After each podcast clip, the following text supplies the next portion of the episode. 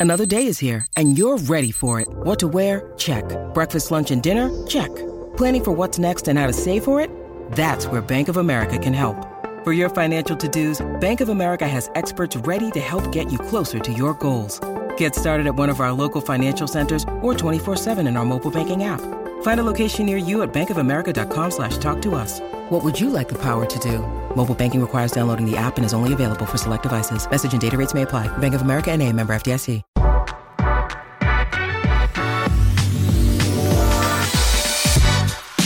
Today's episode of the Nick Bahe Podcast is brought to you by Pella Windows and Doors. And uh, we all know that putting in some new windows or a new door can be really exciting, but it can be a little intimidating because sometimes you don't even know where to begin. Let me help you out. First of all, you got to go with Pella. That's a given.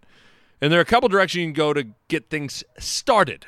First of all, you can schedule a free in home consultation. That's right, free. You're going to be able to get a Pella expert out to sit down with you, look at your home, and they're going to be able to get a Phil Jackson triangle offense S game plan for you that fits your budget, your wants, and your needs. That's one option. Or you can head out to the showroom. Showroom's really cool, man. Sometimes it helps to actually see the window, see the door, open it, close it to get a better feel for exactly what you are going to be putting into your home your home. So the showroom is a great place to go as well. Any direction you go. Just know the Pella can provide window and door solutions to any home. And you're going to be with some great people as well. Give them a call 402 493 1350. That's 493 1350. Check them out online at PellaOmaha.com. All right. Uh, it is the finale of The Last Dance, episodes 9 and 10. Tons to uh, dive into. This was fantastic. And uh, yours truly, Nicholas Allenbaugh and Bo Ruud, uh, we had some fun with this one. We had said that we were going to do cigars and drinking whiskey to honor Jordan uh, while doing this pod, and we did it. We took uh, our act outside of my podcast room and went out into my back patio. We fired up the cigars, we got the whiskey going, and uh, we broke it all down. This was a blast. Certainly a lot to talk about with Michael Jordan and uh, this Last Dance documentary and the finale. So, without further ado, let's get to it. Nick Bahe Bo Ruud recapping the Last Dance episodes 9 and 10. All right, here we are. We are not in the pod room. We are on my back, kind of like patio, because my wife said we can't smoke cigars in the house. But who the boss now, wifey? Who the boss now, take wifey? you outside, but they can't uh, take the cigar from your mouth. You know what I'm saying, man? Bo Ruud, Nick Bahe. We are, and we'll put some pictures up as I spit out a little bit of my cigar. We each have big ass fat cigars. We each have some whiskey on the rocks. I do have, and you will be able to see it. I have a baseball bat in honor of the moment the male species peaked when Jordan was holding a bat, smoking a cigar, talking about the art of talking trash. And we are recapping the uh, the Last Dance. It's all over. We just watched it, and uh, here we are. Do I mean? I got to tell you, I haven't smoked a cigar in ten years. This is this isn't half bad, my friend. It's fun. It's been a long time. It's um, uh, it is the perfect way though to cap off five weekends in a row during quarantine. Yes, that we have got to spend doing something we absolutely loved. This has been incredible. As my dog Kobe barks because there's a little Scott Burrell, Scott Burrell over there barking, so Kobe's gonna bark at him. Telling you people, this is uh, this is how it's happening. This is good though. I mean, we had to. We've been talking about this for about like the third or fourth episode of like, listen, do we have to do a recap on all this while smoking a cigar and, and drinking some whiskey?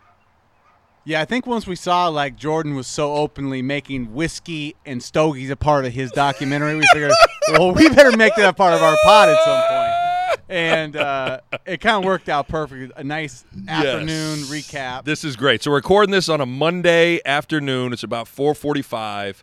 Uh, we apologize if the sound quality isn't as good as the normal pod room. Again, we are outside, so you might hear dogs barking, as we just heard Scott Burrell, the dog, was barking.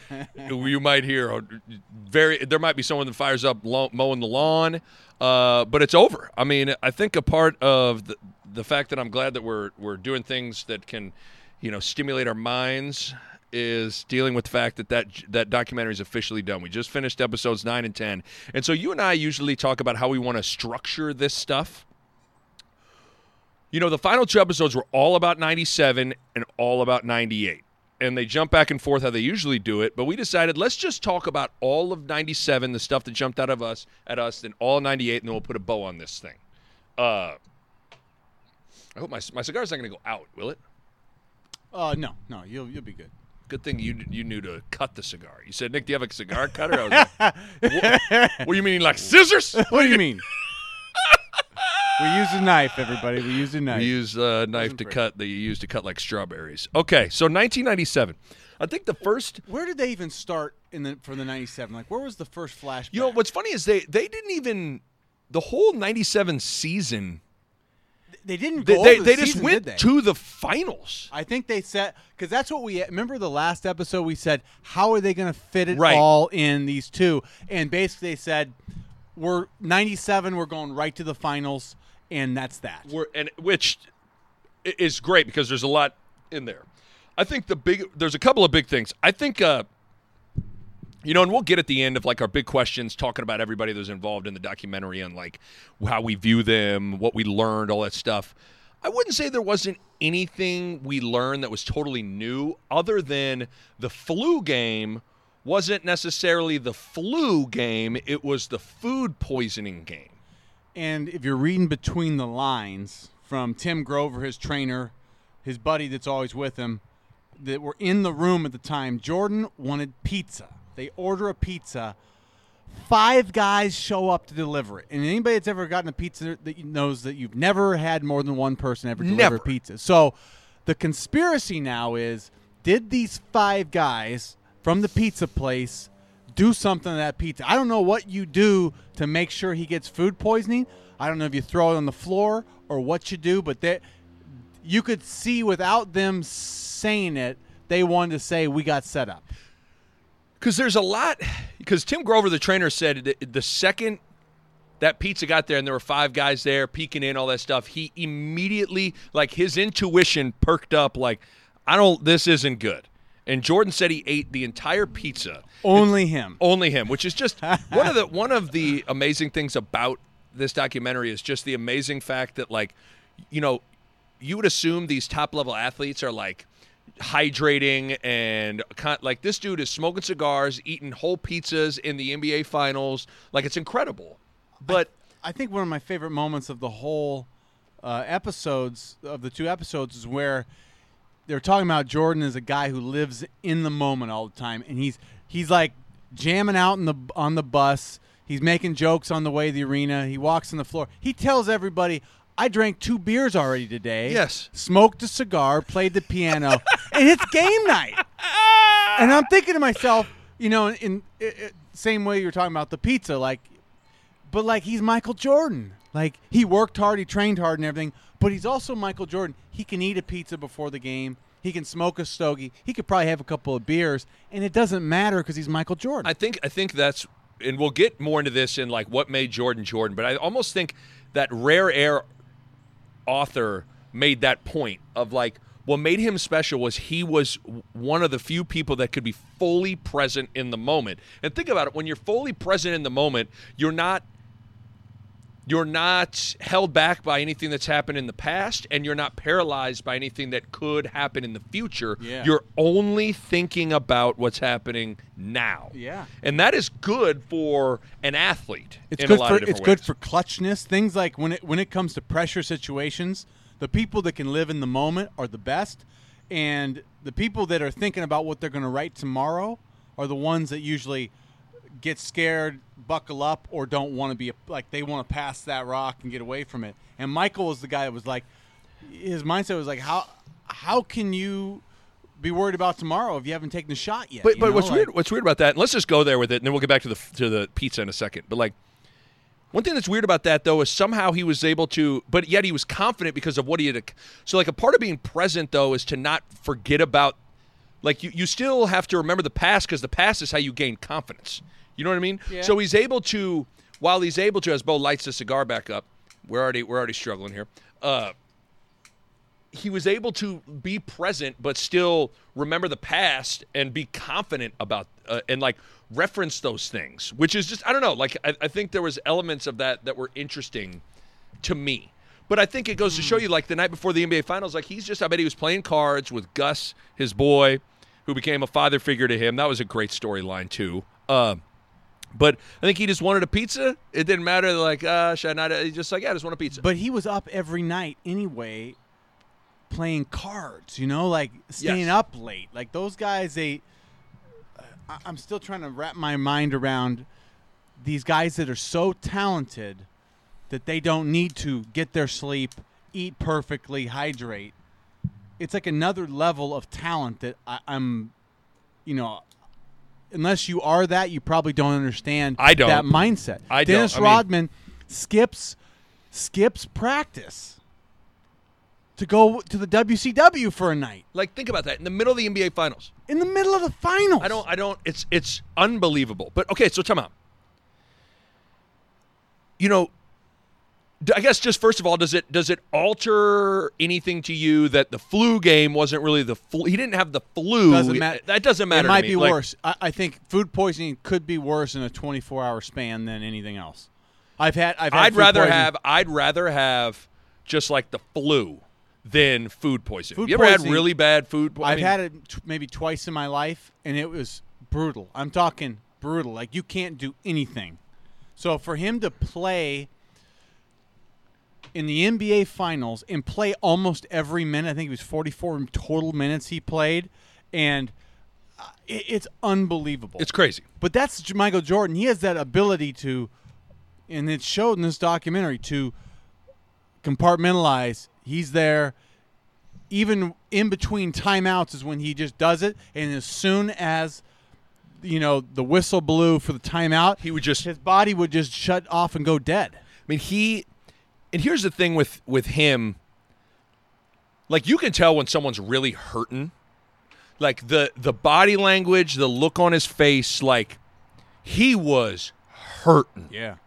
And he's also one of those guys like he's a he's the kind of guy that is show the opponent no weakness. Like he's some guys want to ham that up, Yeah. you know, and like dramatize it and and play it up. That's not Jor- Jordan. You could tell was like a pathological, maniacal. Like I don't want to give my com- my opponent any sort of confidence at all. Yeah. So showing bad body language and all that stuff, that's not in his DNA whatsoever. So the fact that like all I know is you right now, if you just gave me a bunch of images of Jordan in games, and it could be just from from throughout the 1997 season, and said point at the games where he has the like it's the flu game and not, you'd easily be able to point out the games that he had the flu because you can just see it on Yeah, him. you could see in his eyes. He was like, "Oh my god, I'm hurting here." You can see it on him. Oh, this cigar, boy! I've never felt cooler. You, we're struggling here. We're having to relight up. It's a little windy in here. It's a, it's a, it's a little on the windy side. Maybe Jordan was right all along. Maybe the meaning of life: compete your ass off, play to win, smoke a cigar, talk a little smack. This is just fantastic right now. Uh, but the because I've heard some people. I've tried to avoid spoilers because I wanted to. We wanted to watch this together on Monday instead of on Sunday. And there's some people acting like they don't buy the food poisoning story. But my question is like, well, what do you think? I don't understand. Um, so the only, I mean, are they saying that Michael was doing something else that night, I don't know. There's and those guys that are covering for him? Yes, Uh, that that's it. That's the sense I get. Is some people think something else was at play, because I remember for a while Hmm. there was a big rumor going around for a while that Jordan, the flu game was actually Jordan was hung over. It's not out of the question.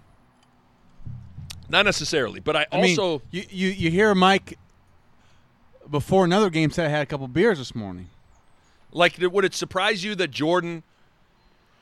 And it's crazy to say this: the greatest basketball player of all time, the greatest athlete or competitor of all time, the night before an NBA Finals game.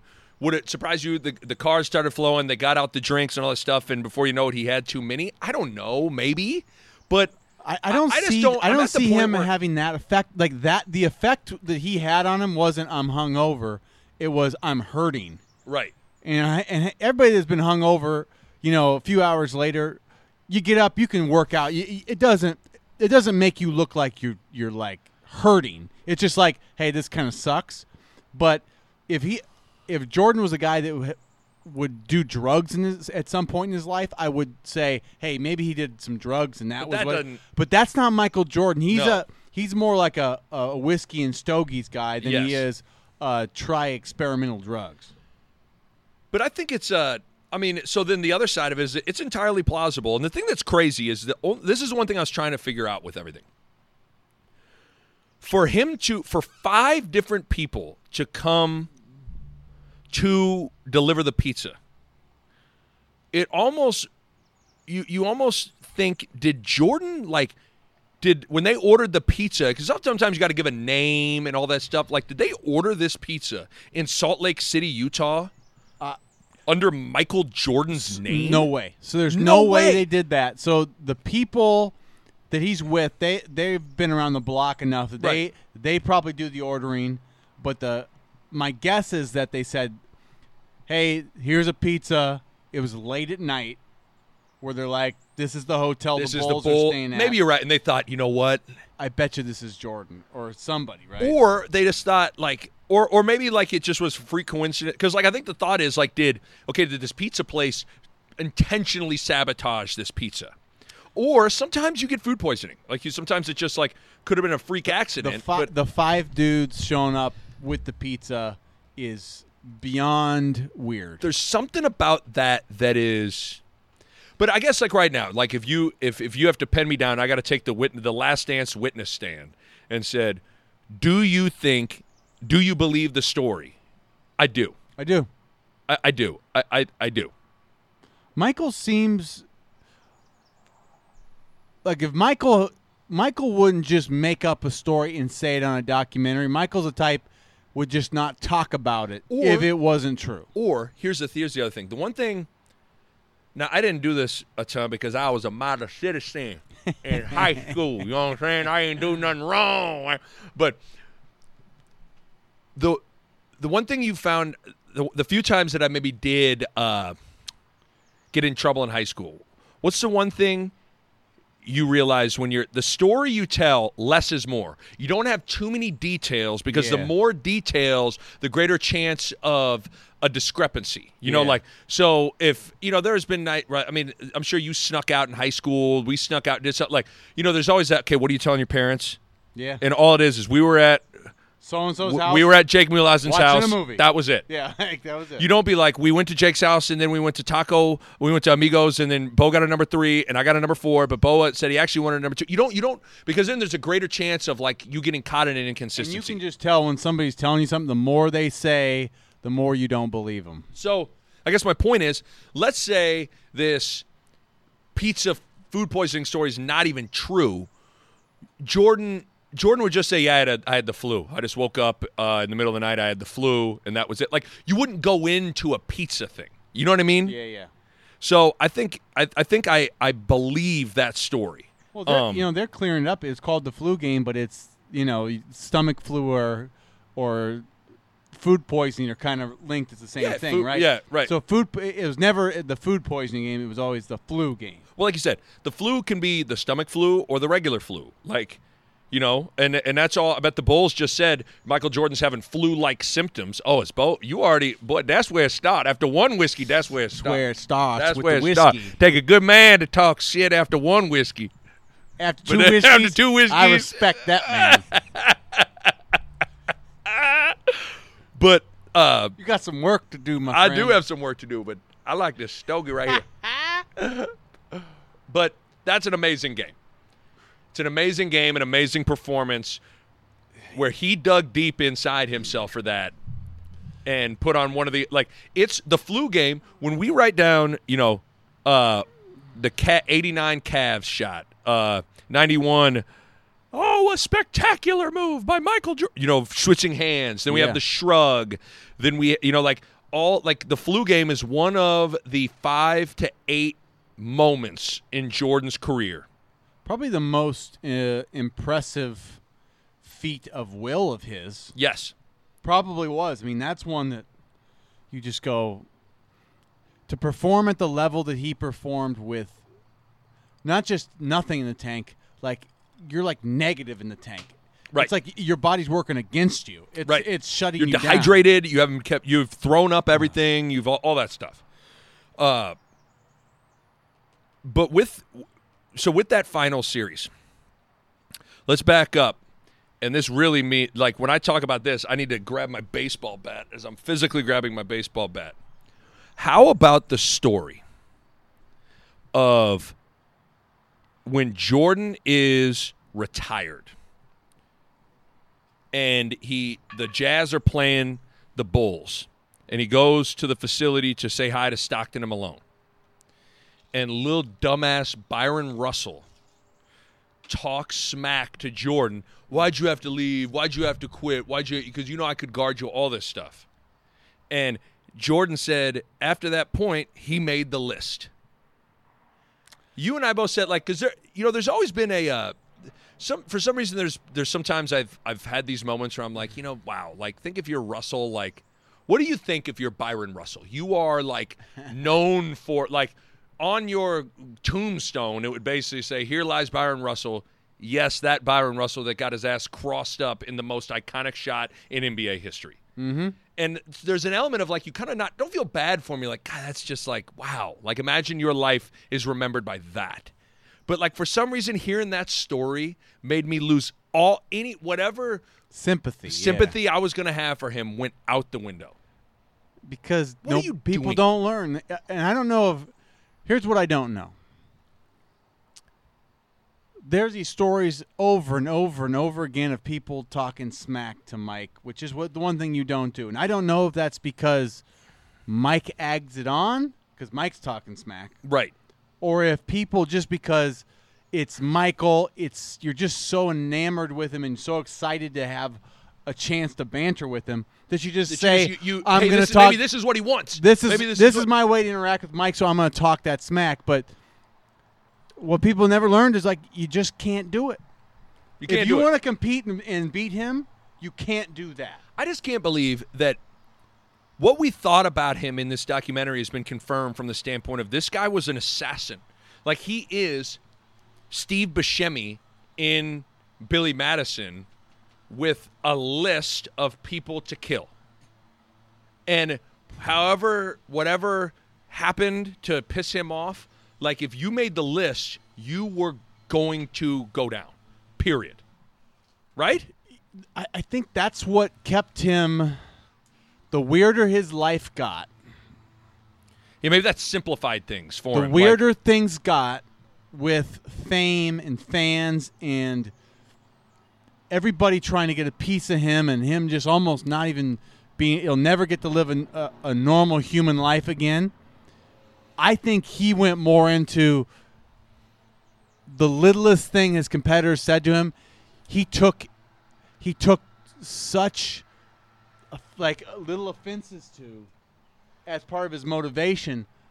That was his way of like of keeping it all Well- on the level for him or something. As Bo, I, don't got to announce people. Bo poured some more uh, whiskey in his glass, so shout out to Bo Ruud right now. But I, I think you're right from the standpoint of like, also, I should have brought more ice down here. That's my bad. Rookie mistake. A Scott Burrell mistake here. Um, Scott Burrell, if I ever see Scott you, Burrell, if I ever see you, your I'm ass. whip your ass. It's gonna be a barroom brawl.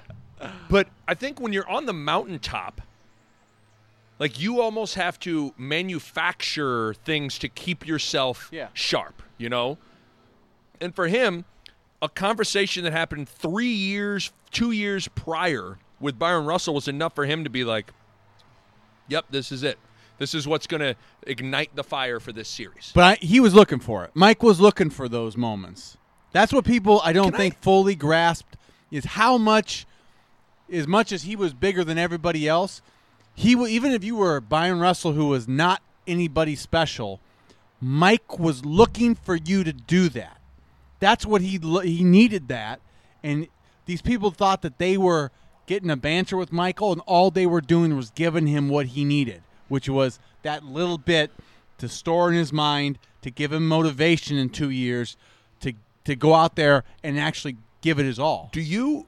And I don't. I want to stay focused, but I wanted to ask you this because one of the things I've been thinking about. I don't know why I've been thinking about this. Is how this would impact me if I watched this when I was, if I watched this documentary when I was 13 years old, 16 years old, 20 years old, and I still was playing. so And this is a good stream of thinking here, okay? Because I because have you been thinking about that too? Or well, what? Like, so so here's what I've been thinking. The more I watch this, this is very different than what most people try to. The stories these the, the modern players are trying to tell. There's a whole generation of young kids that their their attitudes are going to change forever now. That's right. That's where it's And I think we might have some tougher, some tougher kids coming up, l- legitimately just from watching this video, okay, from I this gotta- documentary. I pour some more whiskey. That's where it starts. That's where it's, That's where it but- starts. But uh, I You know what I'm saying, though? I do, but and the reason I brought, I, I I totally agree. But one of the things that I was thinking about back in my, like as I referenced in my athletic career, however small it was, I did you did you like what when I was going to compete, I didn't think like Jordan, in the sense that like I didn't when I went to play against Lincoln High or against Iowa State or against Southern Illinois, I wasn't thinking this guy like I'm gonna prove like a, a, individual thing like I create individual things like in some ways team sports has kind of taught you to like don't make it about you it's about just winning and hmm. i wonder if a part of me wonders if i maybe missed the boat on that or i just i don't know i thought there was there's something inter- interesting to be said on like what motivated who is, like what who motivated was the best player in middle school? Tyron Camby Tell me you did not have. You did Yeah, not maybe- yeah, have I him on your. You I know what wanted I to mean? prove that- was a personal. So I, I think maybe the- maybe subconsciously yeah maybe here's you're the difference. I think when it comes to being like a great player, or going against a singularly great player, that's where you take those those things on. Like the person that becomes like the the one guy that challenges you. I think that's that's where those things happen. A lot of times with some team sports, and I, I felt like this in college football a lot of times. There wasn't always a guy on the other team that I was really concerned with, but but occasionally, like Chase Daniel was one that I was like specifically like, I don't want to give Chase? Daniel. Chase Daniel w- was kind of on my list. But there wasn't all it wasn't always the case. But when we went against Adrian Peterson, I was like, I got to be uh, laser focused on this guy. Only this guy can't get by me, or this, you know. So that was usually was like the the special guys made you go the, that to that place. i guess I, I don't know with a lot of team sports, so I think it's more just like do your job. Football's a lot of just football is do very your do your job. job, but as a team, like like I think back to you know like when we would play high school football, high school basketball, or when we played in the Missouri Valley Conference tournament championship game. Like I wanted to win those games just because I wanted all of us. I wanted to win. Like I didn't really. I wasn't as concerned. I agree, but if they had if they had a Michael Jordan on their team and you had to guard him, you would have been somewhere else on like that person. I don't know. Yeah. I, I think something changes with like the really good players that you have to face. But I, I do know what you mean. Overall, with team sports, I more thought about the, the game in its entirety. Yes, and so uh, yeah, like I'm thinking. I'm thinking. I- I just have thought a lot about what motivated me when I played and why. And you know, like I've just thought of, of this. This documentary has caused me reflect on that a lot. Yeah. and yeah, I just don't. I don't know if, but I also think I just like when it comes right down to it, we weren't wired wired quite like Jordan was wired. But uh, but the one thing is true is like revenge, like revenge. We owe these guys. These guys beat us last year. Or they beat us last time we played them. We owed them. Those stuff. That stuff is real. But I always viewed it through like a team lens. I bet you. But here's what I But would- maybe maybe Here's what's what I sad is argue like with. it's hard to remember exactly what you were thinking like 15 years ago. I don't remember exactly what I was thinking. And I also think Michael paints the picture that's all he was thinking. I think that's later in his career. I bet you when he was at North Carolina in his first handful You're of years, You're right. it was a little bit less like that. But it's also when it's the NBA and it's your job, you're trying to find motivation some for 82 games or a hun- it's different when you got a limited amount of games. So if you asked Michael Jordan in college how he felt, I think it would have been different. That's a great point because I doubt, like in the '82 finals, he wasn't like Patrick Ewing. Uh, th- there's going to be. I'm going to show people there's a difference between me and Patrick Ewing before. Like I bet he was just he wasn't thinking the like s- the search for motivation in high school college you don't need it because you get 20 or 30 games a year. So Right. it's every game matters. Every game is so important that the game speaks for itself. 84 game seasons for 15 years. That's where guys have to like you got to find You got to find it. Yeah. Okay. and Mike, me- that's how Mike did it. I think. let me bring it back to uh, let me t- we we took an exit. Now we're getting back on the ramp. 98. Right? No, 90. I want to say with 97 real quick because I think I want to talk about Steve Kerr for a second. Hey, guys, quick break to talk to you guys about Pella windows and doors. And uh, I, I want to make sure that you guys understand that Pella windows of Omaha and Lincoln, they are following CDC guidelines uh, during this coronavirus situation. They can safely serve any of your window and door needs in the showroom or in your home. All the employees at Pella and the customers are completing a COVID 19 questionnaire as provided by the CDC prior to entering the showroom, entering the office, and uh, any uh, potential customer's home. And all the employees are required to self quarantine for a recommended 14 days if uh, that individual comes into contact with someone who's tested positive, if they traveled anywhere outside of the Omaha Lincoln area.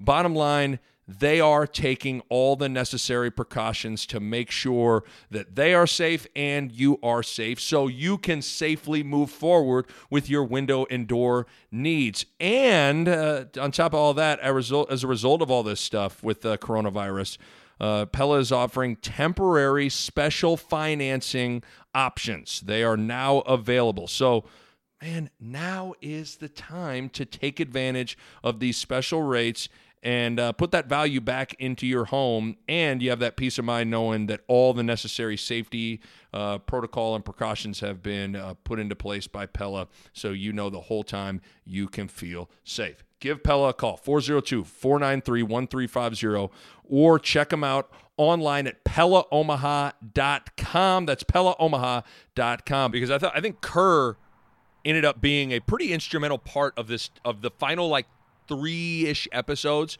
steve kerr became like a big part of like kerr was a huge part of their f- last three-peat Yeah. and you know with kerr there's a you know you, you and i were talking i'm not so sure there's not like a more interesting basketball person to dis- to talk hoops with than him. When you think about all that like he was with jordan and won th- and, and won three titles then he goes to the spurs with pop a different dynasty wins two titles and then he's the coach of the golden state warriors as my wife looks down at us as she's laughing at what we're doing right now don't act like you're not impressed honey I've never seen your wife more impressed with you right now. that's where it stopped, baby. That's where it stopped. But with Kerr, he's he's he's seen so many different sides of basketball excellence that like when he talks, it is fascinating to me. I never I I it's crazy how you would you wouldn't you don't think about like such a horrible event that like his dad was not murdered, he was assassinated. I, I somehow missed that story all these years. That was unbelievable, unfathomable that that happened to his dad. I, I that was emotional to listen to. Like when Kerr, when Kerr really opened up about his dad, that was like, your boy. See, the problem is when I watch stuff with you, you make it so I have to man up. I Do gotta man man up, I have to man up. But I was getting a little misty eyed with that. But like, that's an unbelievable story that his dad was shot, and then how he his escape from. Uh, you know, thinking about those things, or really like, was he just poured himself into basketball? Yeah. and it was cool to hear what I thought was really cool what Kerr talked about was how much he learned from Paxson. Like he picked John Paxson's brain not on how to it wasn't like necessarily how to like be be a good basketball player. It was all in the lens of what do you have to do to be on Michael Jordan's good side and earn his trust and help him. Which was really cool. That's a weird, isn't that amazing thought? Like, what do you got to do to earn Michael's trust? Like, what do you got? Like, Michael, like to go into battle with Michael. Here's what you got to do. Like, that's the standard he held people to on his team. Like, if you want to go, like, to earn the right to compete with me, you got to do this.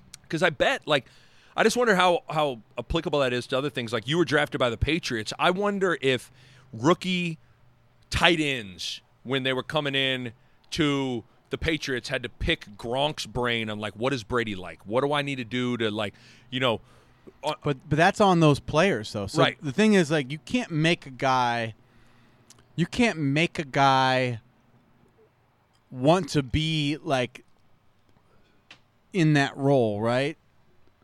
Steve Kerr before he was on the Bulls saw Paxson and knew that's the job for me. That takes that takes foresight, right? And you got to like put yourself out there. Well, and I think I think what you just said speaks to my favorite thing about Steve Kerr, and it's I don't I'm not sure there's a guy that has greater self awareness than Steve Kerr, and greater humility than Steve Kerr from the standpoint of like what you just said like he he saw like okay this is the here, here's here's the guy like this is my role. This is what i need to try to do. How can i maximize in that? And even when he talks about himself he doesn't i mean this is a guy bo that won five championships hit huge like championship winning shots that we're about to get to in, into in a second. And he and and this guy doesn't like he doesn't have a uh you know, you talk to old players and they always want to, and I maybe was like this. I've been impressed with you over the course of your post football career. Is you've never had, you've been comfortable in your own skin about who you were as a player. I'm sure you've been around certain players that want to puff up their chest, like, hey, well, you know that I did this and I did that and I was pretty good. You've always had this comfort about you that I admire. Like, you've never, ever puffed up your chest and been like, well, you know, I was first team All Big 12. Well, you know, I was drafted by the Patriots. Well, you know, I did do this. I did do that. Like, you've never had that, which I admire. And Kerr could could puff up his chest, but Kerr has has always had a had a humility about him that I always really really admire and appreciate. Yeah, Kerr, Kerr is, uh, and I think you, the more you learn about his family, and you know, his family's a bunch of. Dad was a teacher, uh, professor at UCLA. His mom's Right. a professor as well. Like, so a family of academics. I mean, it, it makes a lot of sense with how thoughtful he is about everything. Right. You name the topic, and He Steve- can- like Steve Kerr could be a good president someday. I'm, I'm convinced of it. He's like a Right. really, he's just a really thoughtful guy. Um, but you know, I don't know where that comes from with with Kerr. Um, in, in terms of just like the humility he has, but it just it is. It must have came from his parents. I It's guess. it's amazing. But then the, one of my favorite, and you've I've seen the clip a million times, but it's still so cool to see it again.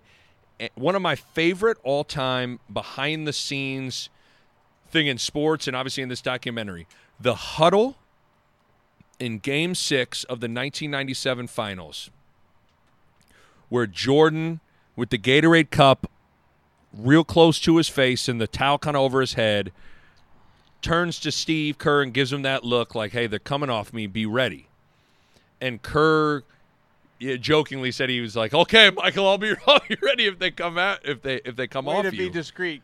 Uh, wait, yeah, way to, way to not give it away or whatever. But and and then it comes to fruition.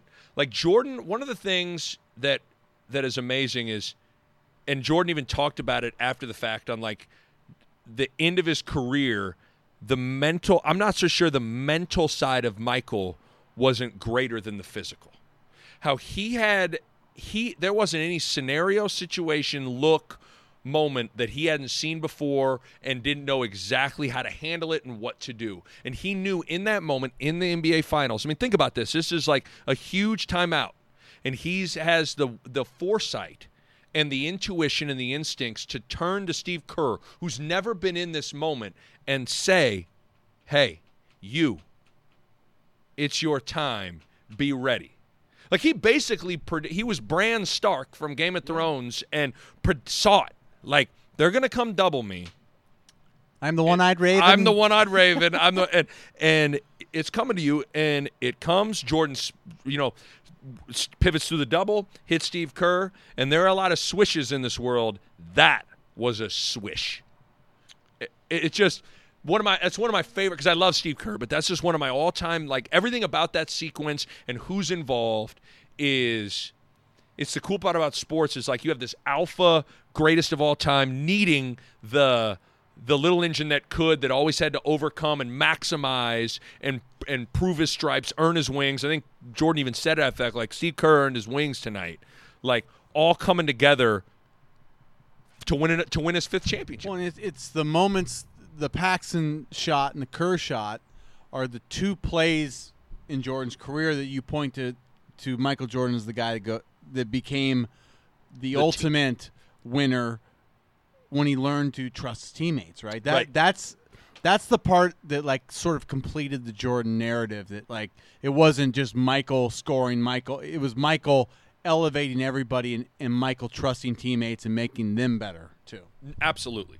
Um, and then Kerr's uh, at the championship parade or championship press conference. His that's one of the great. That, that's a great. That's I'm hilarious. That's Jordan. You know, Michael's not too comfortable in these spots. I I'll have to bail out. Michael It's great. Uh, all right, you ready to go to 1998? Let's do it.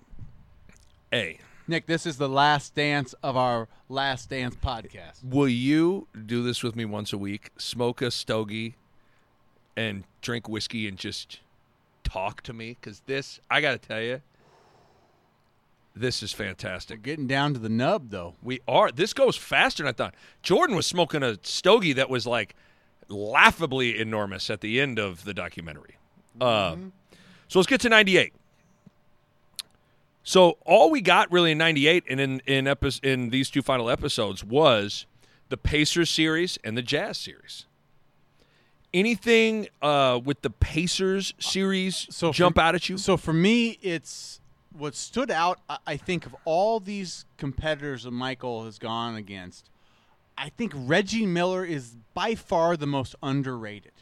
totally agree. Reggie Miller, I would argue, is the most fearless of all those competitors. Like, like Reggie's confidence was, it was almost eye opening how like it almost didn't matter that Michael was Michael. Reggie was going to be Reggie. Reggie's not as good as Michael. Reggie's not as physically talented as Michael, but Reggie was not afraid of Michael. Like I think some guys were. Right. And I don't think Reggie got like rattled that by Michael. aura that because because there was a there got by, by the second three-peat in particular 90, 96 97 and 98 like there was a psychological advantage that jordan had over everybody mm-hmm. and and i thought it was interesting that stockton said i love stockton's answer about that too is like i just i don't know how you're supposed to compete against someone if you are in awe of them Yeah. which is very true but i'm i'm with you reggie reggie maybe more so than any other than any other somebody that went head to head against him. It was like guarded him guarded and- him. I think everybody that, you, that guarded him eh, or like truly like went sort of head to head with him, I think they backed off. Yes. I mean even Barkley by at some point gave him his best shot and went I can't beat Michael. I don't think that Reggie ever conceded. No.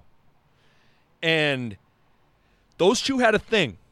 Like they they they they went they they went back in in and showed some old clips of them going at it and wanting to fight and those two those two had a thing and I thought it was interesting and Jordan's not one of them to blow smoke like in terms of teams out of the East he said outside of Detroit Indiana pushed us more than anyone anyone else did.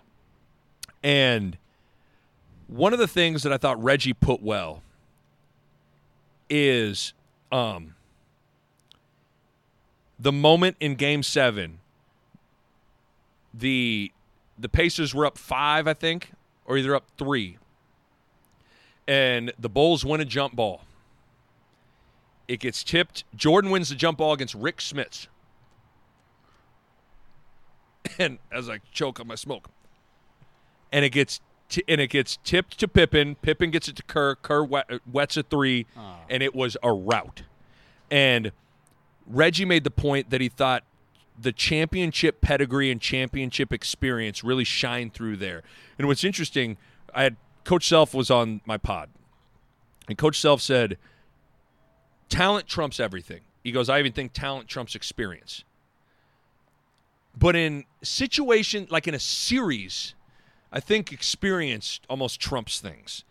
And I thought it was uh, like I felt like that moment really kind of and Reggie put it perfectly that that moment really showed kind of like the uh the experience, the fact that this team had won five championships and they were they were ready for that moment. And then in the, final six minutes, when it was winning time, they showed who the champs were. And as Jalen Rose put it, they looked like a ninth grade JV team going against varsity. It's that know-how. The the teams that know how to do it can overcome a more talented potential team. Right. I don't know if the Pacers are more talented. They may have been. j- They. I don't know that they were better that year, but it Yeah, was close. I mean, they were a, they were a deep team. I mean, they had. You could argue they had a more physical team. Rick Smits, the Davis The Davis, brothers. were not brothers, but they might as well have been brothers. Yeah. they those those guys were big, Big and physical physical and tough. And then you got Reggie Mark Jackson, Jalen Rose. I And mean, Chris Mullin. And even and Chris Mullin. Mullin. Mullin's Hall of Famer. Yes. I mean, that's that's a deep eight, man. That's, that's a, deep really eight. good squad right there. And they they dig deep, they win in seven. And I do we, we got to give a quick shout out. What a great See, this is what I love so much, what I'd been disappointed in up until these final two episodes was remember the whole premise of this documentary was a film crew was was granted unprecedented access in the final season. And really up until these final two episodes, we didn't get a ton of amazing behind the scenes stuff. I feel Yeah. like these final two episodes we got a ton of great behind the scenes stuff. And and one of those great moments was and I'd never seen this. I don't know if you had. Bird who was coaching the Pacers That's the reason why you haven't seen it. Bird, who's coaching the Pacers, and and Jordan embraced kind of in like some hallway after the game. And what he's he said, "Fuck you, he says he says fuck you, bitch. fuck you, bitch." And Larry and Larry loved, loved it. it. I mean, just loved it. Larry loved it. I mean, it's only Mike and Larry can have that moment where they're they're both crazy competitors, and they can have that, and that's their way of saying like, "I love you, man." Uh, yeah, great yeah. game. That, that that that's their language of I respect you, I love you. and Mike told him, "Go work on your golf game." And Larry loved me. That's what real competitors. If if you get beat by somebody that you respect and like you- you're kind of friends with, but like super, comp- if they tell you go work on your golf game, yeah, it stings a little bit, but you kind of go, yeah, I, gi- I'll give you that one. You earned it. Jazz, 98. Where do you even want to start? What b- before we get to the greatest final 41 seconds probably in basketball history. Uh I think it's it's important to note like that Jazz team got better. Like so they yeah. They- even though they got that ass kicked in ninety was that in 97 when they lost by like 40 in game or was that in 98? that was in 98 as well but it was a better jazz team and it was it was a they pointed out like in the it was a good series except for one game where they got smoked And that's basketball though. Yeah. Sometimes it that can happen. and like you just you what you you wave the yeah, you go. and say let's let's To me that's why you energy." to me that's why in basketball you have to play a series. yeah That's why you have to play a series. But we're One of- missing one did, did Jordan Jordan hit a shot in 97 That was over Russell. seven okay when he made the list. And he just gave the solo fist pump. okay so in the f- the first They lost at Utah in game one. Loss at Utah then they won three straight Yeah, because one of the things that I forgot about that series was the Jazz. If you know how good the Jazz team was, they won game five, down 3 1 in Chicago. Mm-hmm. Where Chicago, I mean, this is this is Chicago. This is the Bulls. This is Jordan. They went to the United Center and beat Chicago, where they had the champagne there. They had the rings there. That you're not the rings, but like you know what I mean. They they had everything on ice, ready to celebrate a title. And the fact that they went to Chicago and beat them is a window into how good this team was. Mm-hmm. And the the big thing with that finals, there, there are a couple things. You have the unbelievable fact that, and it was a little confusing. And I at one point I had to pause and I had to ask you. Rodman went in between game three and game four, skipped a practice in the NBA finals, and went and did a WCW event, a WWE a wrestling event, where he was with Hulk Hogan on TV in the ring at one point is hitting Diamond Dallas Page with a chair, the NWO, D-Generation X, all that stuff. I mean, that's amazing that that happened. And it's funny. It's almost like that carried into the basketball because then him and Malone were mixing it up, and he was like flopping around.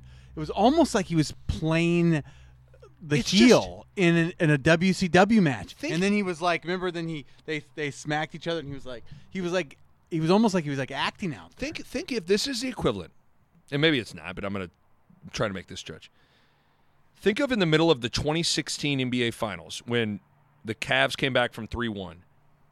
If Draymond in the middle of that series went and did an event with John Cena and like was in, in the middle of the finals. Like it's unbelievable. It's hard to it's hard to imagine. You can't do that stuff. And it's hard to imagine that that it. wasn't like, you know, I know Phil had good answers being like, is that a distraction? He's like, no, it's distracting you. We're not distracted. But like, it had to have been a little bit of a distraction. Well, didn't Phil basically say like he disrespected the team Right. to the team? He told the team. I don't think Rodman was even there when No. he said that. But he told the team that. But I think the team was also very aware. Like that's Dennis, and I don't think they actually cared that much because it's like I think they because they had Michael and they had they had the titles already like previously they knew like let Dennis be Dennis as long as he's back whatever we're just the goal is still the goal So, and I think they always knew with Rodman, there was this element of Rodman's going to do, Dennis is going to do what Dennis does, but when Dennis, when the game comes, Den, we know what Dennis is going to be able to Truly. us. And really, Dennis is the whole, his whole role was to just guard and foul Karl Malone, try to get under his skin, and that's really it. They didn't need Dennis for anything else. You know what I mean? and he's a rebounding like savant, Savant. So now we got to get into uh, you. Are we getting? You want to get to Game Six? yeah let's do it So it's amazing all the different things that are, are at play here for Game Six. So they had already blown it in with a chance to win in Game Five. So here comes Game Six, and again, this is still that the Game Six and Game Seven are going to be in Utah. So if the Bulls don't win this one, now they got a Game Seven on the road. Like who knows? And with and with all of that, the backdrop is how hobbled Scottie was. Jordan basically had to win Game Six on the road at Utah by himself. and the, the thing that nobody talks about is Scottie was so hurt that For a while, I thought he was kind of being a little like, oh, is he being a wuss? But like, I forgot that he came back and played yes. which is shows like the the courage and the the toughness you want to see Even, even Jordan gave him the anecdote of like, listen, I need you out, just you out here. just be Ju- out just there. be out here. and that's what's sacrificing. So I, I respect to Scottie Pippen, but if they don't win that game, they may lose the series because Scottie would probably be out. I mean, he couldn't move. Like, and again, like anybody that I don't know if you've ever you've had a bad back. Oh, and I- when and the back goes, when man, the back goes, I've I've battled back spasms since my senior year of high school. Like when your back is locking up, you can't do anything. Like you can kind of hobble through certain things or whatever. Like a back, like you need your back to do everything. you can't lead the way with the back. You can be out there, you can struggle through, but you can't like win a game for your team if your back's locked up. I That's mean, it. on a bum ankle, you can drag that thing around. And Like still- Isaiah, Isaiah in the finals on a Yeah. bum ankle, like found a way you can hobble your way through it, or a bad shoulder or something like that, or whatever. but that back, it's it's in the middle of everything, and um, so that made that game six.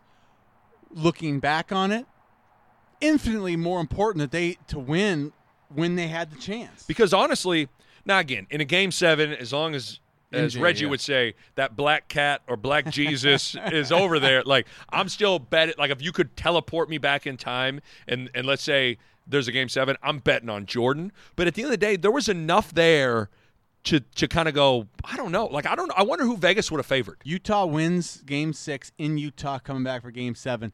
That that cr- that crowd, I'm telling you, that crowd was crazy. That Well, you saw the little things. I think it was amazing. Two or three points every Absolutely. every game. the uh, you know Phil and those guys had earplugs at times on the court. It was so mm-hmm. loud on the court. So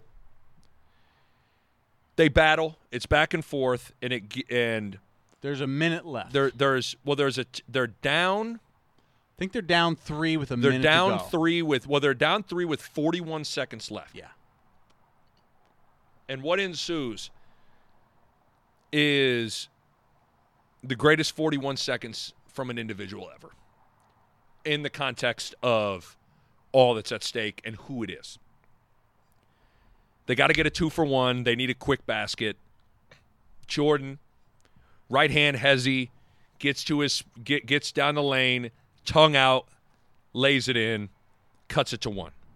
And then again, like I referenced, at this point, Jordan is is on just another level of of thinking the game, seeing the game, anticipating the game. He understands they're going to post up Malone. Stockton or Hornacek, whoever was guarding, is going to cut through, and he anticipates. Okay, he's been battling Malone so much that he's going to be too focused on just battling Rodman that I have a chance to to lay in the weeds, come off my man, and come strip it. He comes and strips it. Now he's got the ball. Don't call a timeout. Phil, as I love, and I because I, I love this, I'm big on like don't call like why would you call a timeout in that spot? Because you're like all you're going to try and do is get the ball to the guy who's got the ball, and you're going to give the defense a chance to set up all that stuff. How to double team. Don't give him a chance to double team him.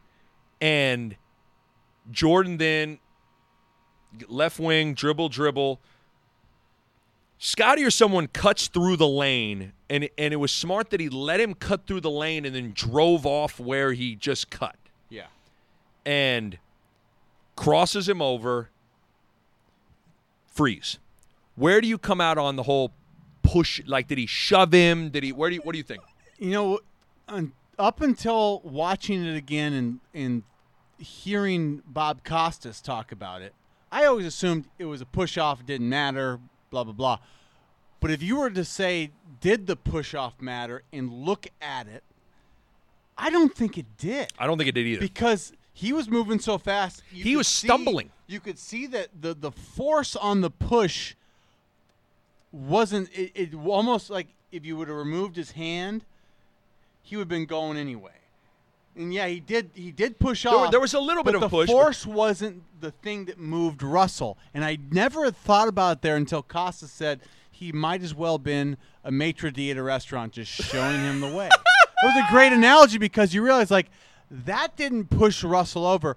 Russell like overextending is what put Russell o- like on the ground. right. And Mike just came and stopped on a dime, elevates.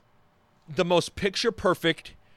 He he's And why why did he hold it though? because he had been short all game and he thought I know that's one thing I think about as a shooter like when you're short hold your release when you're short finish it hold it Yep. and he finishes it, holds it, swish, and in a span of 41 seconds, the guy scores four straight points. No one else touched the ball for Chicago. And it still is amazing to me, and this is where you can poo poo broadcasters and all that stuff. Like, for Bob Costas in the moment to be able to perfectly put into words what you were seeing is pretty amazing. Where he said, "If that if that is the final image of Michael Jordan, what an amazing image!" And it was. I mean, this is like out of a movie. You know, I mean, honestly, this is the kind I, I used to say it like what what just unfolded is the kind of thing that if that if you pitched it to Hollywood, you would like Hollywood would almost Hollywood would do it because Hollywood does those Hollywood endings and Nick Ball loves them. But like it's almost like too perfect. You know what I mean? Like, okay, so this is the great. This is the greatest basketball player of all time, If winning a sixth championship. He's going to lay up, steal, crossover. You know what I mean? But it, that's what happened in real life. So this is the culmination of of what we've been talking about this whole ten part documentary, Yes. right? Michael Jordan, the greatest, probably physically gifted basketball player to ever live, the greatest competitor to ever Yep. play the game. And then when Michael Jordan's savvy sports knowledge, uh, like that caught up in the like basically for the whole '90s, he mentally was like he was the top guy when it, came to thinking the game too. When those things came together, he gave us so many moments. It's it's hard to describe. He gave us the Hollywood ending because all those things came together. Right. So the reason that some people get a one-part documentary and he gets 10 is cuz he had all of it. He's the only guy that has it all. He had he had everything. And it's it's it's just almost hard to fathom like a guy that's that talented that, that had that much whatever charisma stuff that he had and he also had the mind for it too. Like Right. it's it's n- almost not fair that one person got it all, but he got it all. It's just it's what makes him the goat to me is like is that whole sequence like when when the when the situation called for it. Not only did he answer, he answered perfectly. He answered perfectly. Swish, then Stockton misses a shot, loose ball rebound gets batted around, buzzer. Michael holds up six. Ball game.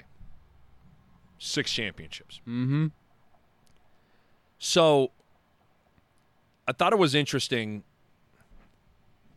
What did we? I, I thought it was interesting for them to revisit, and then even the moment where they played, they gave Jordan Jerry Reinsdorf's explanation on breaking up the team and the fact that Reinsdorf told Phil he could come back, all those things. Because it, it circled back. One of the first things we said, and you can go back, and I urge everybody to go back and listen to our Last Dance recap podcast, was one of the first things we talked about in the pod was just the unbelievable, unfathomable fact that they were breaking this up. And it just it still is maddening that you wouldn't because Jordan has the great line. It's one of my favorite. It's one of my favorite lines of his is when Jordan and Scottie and, and Jordan are got champagne. They got the championship hat and shirts on in the Utah locker room, and they say they can't win until we quit and it's just it, is it is unfathomable to me. Like, do I get like Dennis was almost toast? Yes, Kerr, you know, had had probably gotten to the point where he was going to have some value for some other teams. All this stuff, but like, how do you not like Jordan said? You're telling me if you offer all those guys one year deals to come back and go for seven, all of them go for seven. How it still is unbelievable that those guys weren't allowed the opportunity, and Jordan wanted to, to run it back and defend their title and get championship number seven. You know, we said this in the beginning, and I'll. It circles back to the end of this documentary with Reinsdorf. You could see it in Jordan's face. Okay.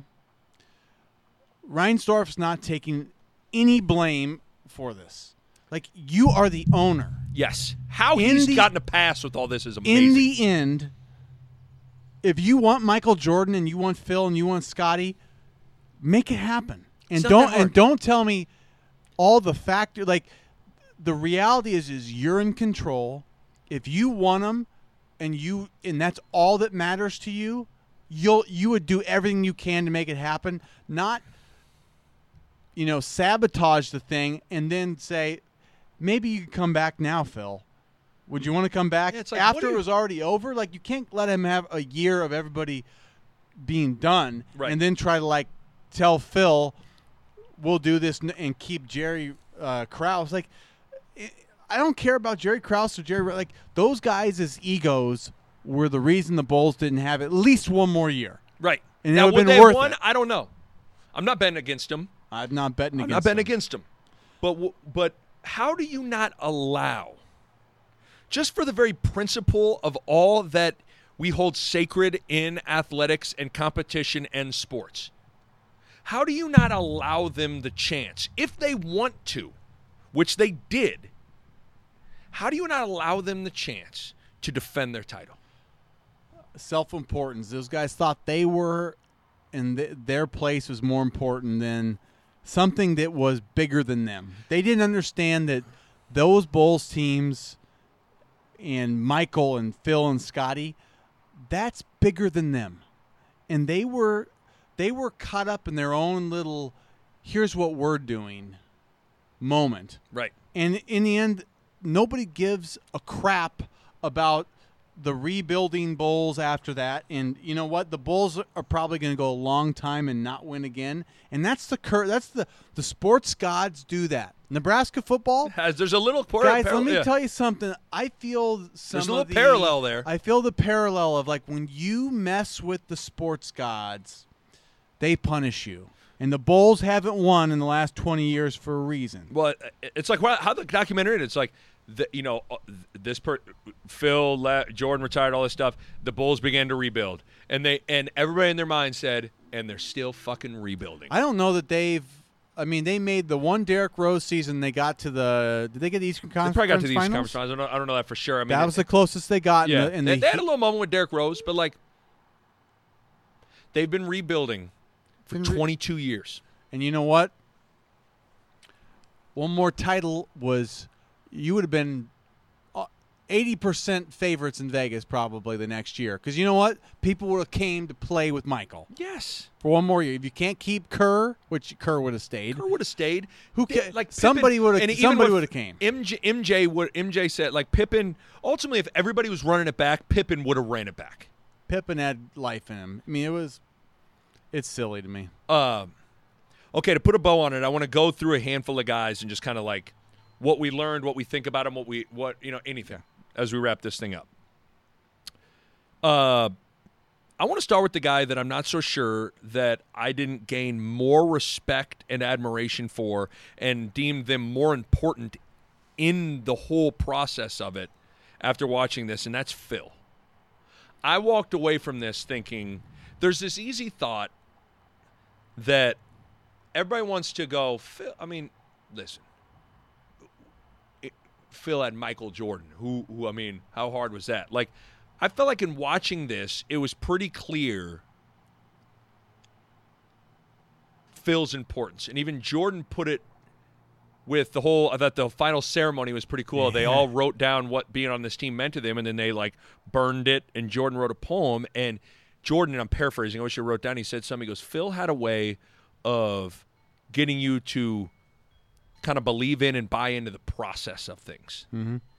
And again, I think one of the things you find out in sports is like the results are simply a byproduct of the process. And you have to pay the respect that the process deserves to get the results. Phil got those guys to believe that.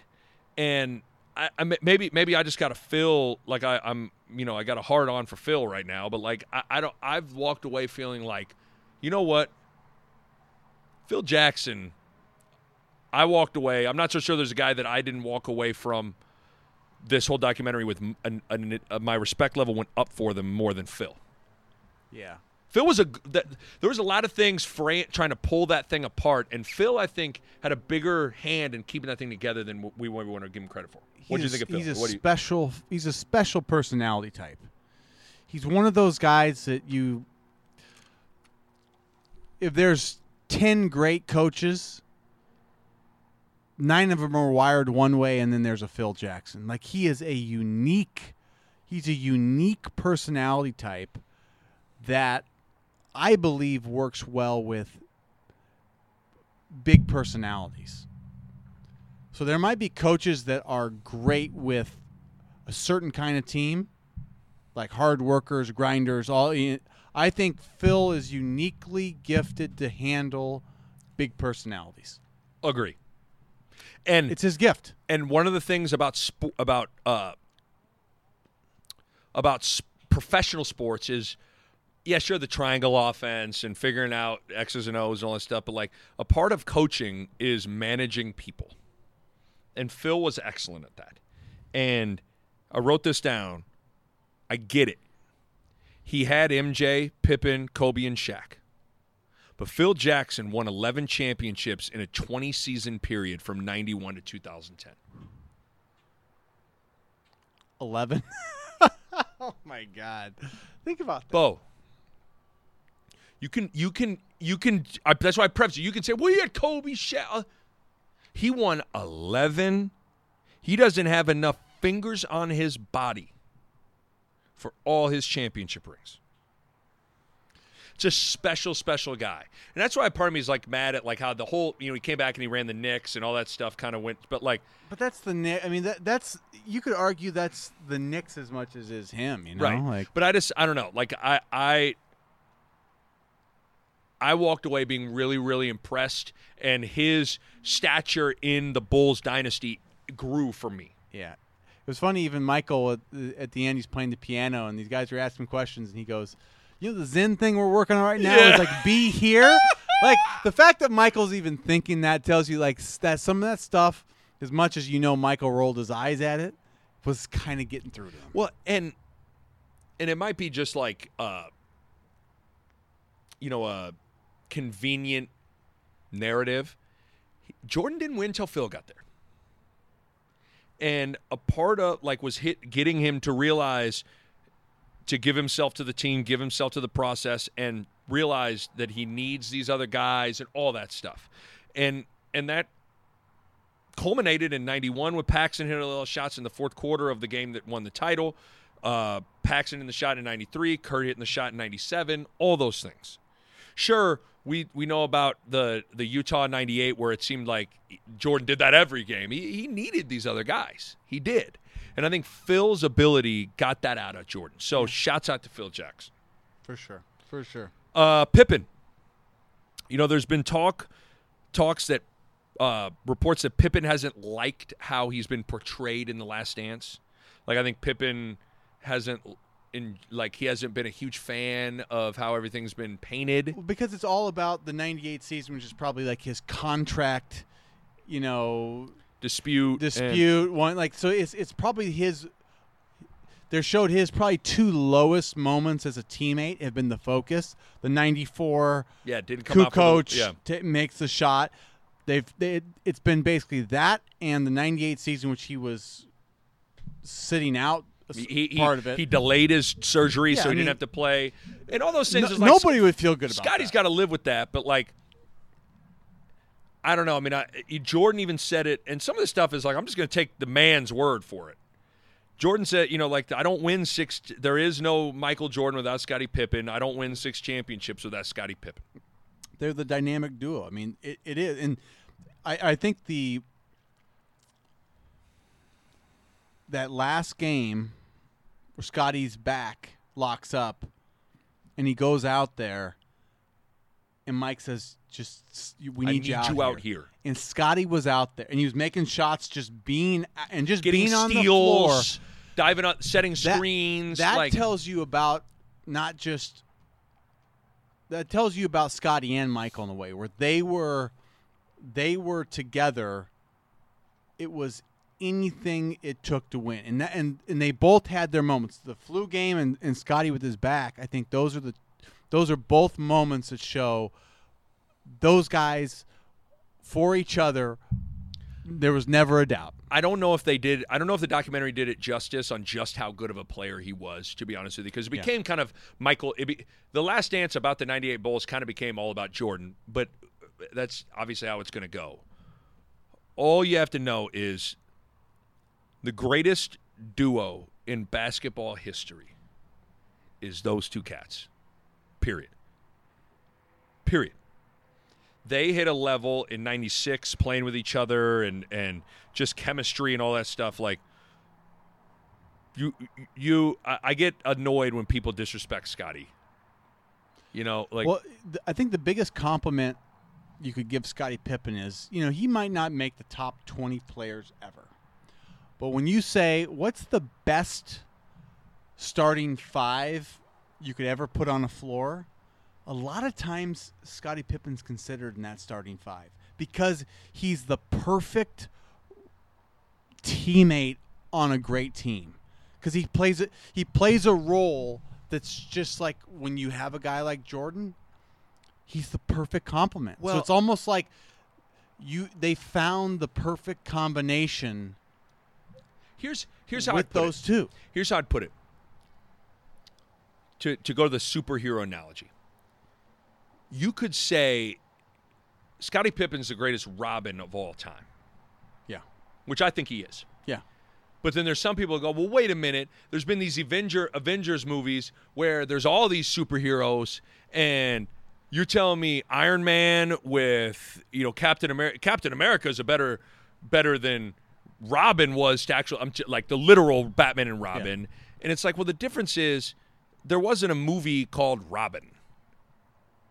Like There probably will be soon. event like but yeah just because we gotta spread the love but like what i mean by that is like he's the greatest robin of all time because he never played the batman role like he always played that number two role you could be like well what about kd and stephen Klay or what about wade and lebron well at one point wade was batman and at one point kd was batman steph was batman you know like Scottie in terms was always with Michael. always with Michael. So in my opinion, he's the greatest Robin of all time. He's the greatest number two of all time in the in the literal definition of a number two. Yeah.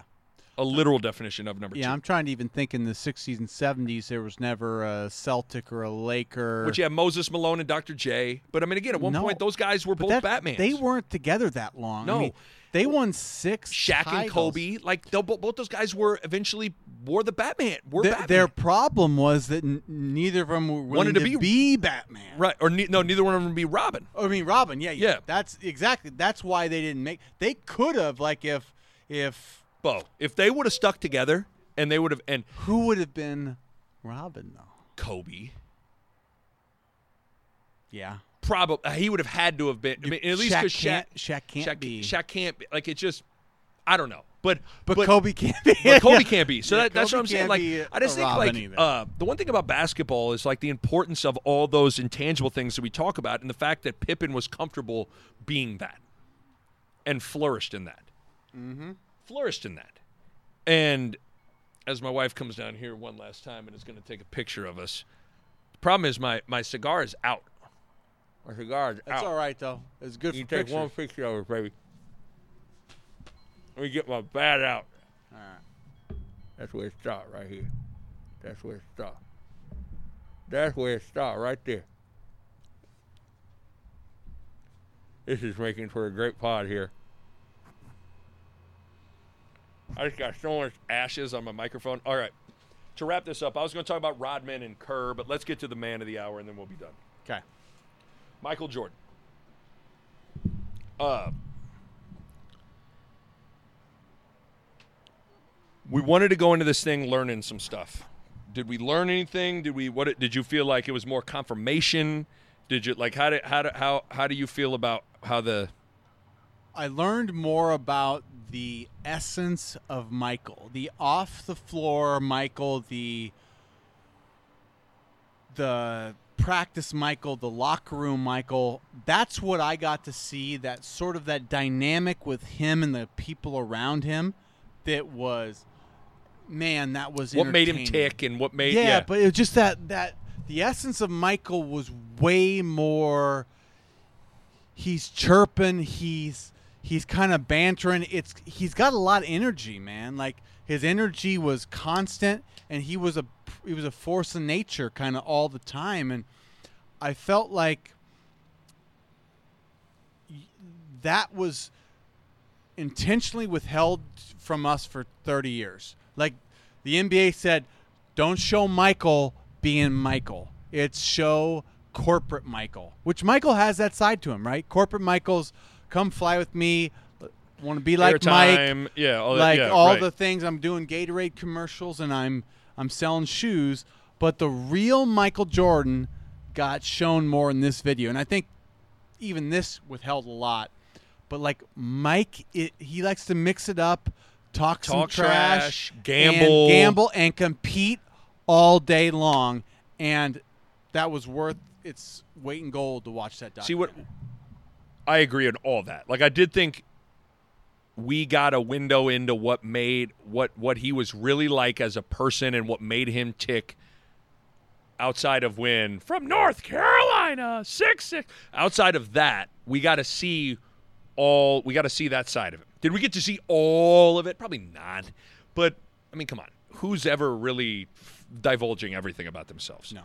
But I think one of the things that is amazing about Jordan from this whole documentary is like, he, and one of the one of the reasons I think he had the last he's had the the beyond all of the the moments and being at his best when the the the lights were at its brightest and on the biggest stage.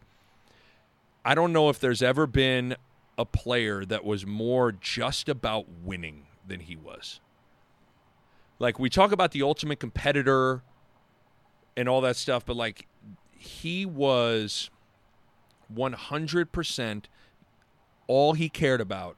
I really don't think he cared about narrative like like where the credit was handed or all that stuff. Now he may have cared about like I want to know your I want people to know I'm better than than Drexler or something like that, but all he cared about was winning. And I think that allowed him to endure, push through, hit different checkpoints, not worry about anything else because the end goal was winning.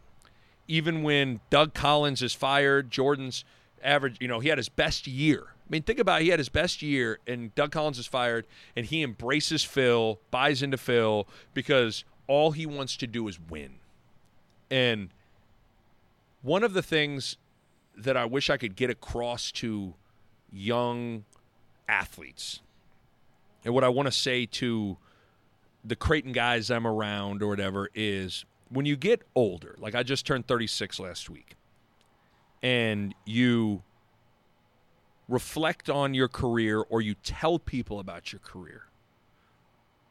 One of the th- one of the realities of those conversations is the only thing people care about is did you win? Nobody really cares about well, I averaged 14 a game. Well, did your team win? No, we were uh, three game. We we went 13 and 18, and we didn't make the NCAA tournament. No one cares. No one cares. That's the thing I always want to get across. Like when I reflect on my career, and I'm sure you're the same. Like all you think about and care about is winning. And I think he understood that better than anyone and he took no shortcuts in the in the in the pursuit of doing that and he ultimately got there. Now did he have help along the way? Yeah sure. Mm-hmm. but this is a guy that recognized that put in the work combined with all the natural gifts that he had and you combine all those things you got yourself the goat the GOAT. You got yourself the GOAT, right? Unarguably, the GOAT. He is the greatest of all time. So we we wrapping this bad boy up, brother? Let's wrap it. Let's toast. One last it. drink of whiskey. I'll try and get everyone cling it. There we go. To the last dance. This has been so much fun. Man. Uh shout out to Michael Jordan, shout out to Chicago Bulls, shout out to Bo Ruud. Uh before we take this drink, for one final time, to echo into uh, my entire neighborhood. What time is it? Game time! Woo! All right, my thanks to Pella Windows and Doors. If you're thinking about a new window or a new front door, now is the perfect time. Give Pella a call at 402 493 1350 or check them out online at PellaOmaha.com. We will see you next time on the Nick Bahe Podcast.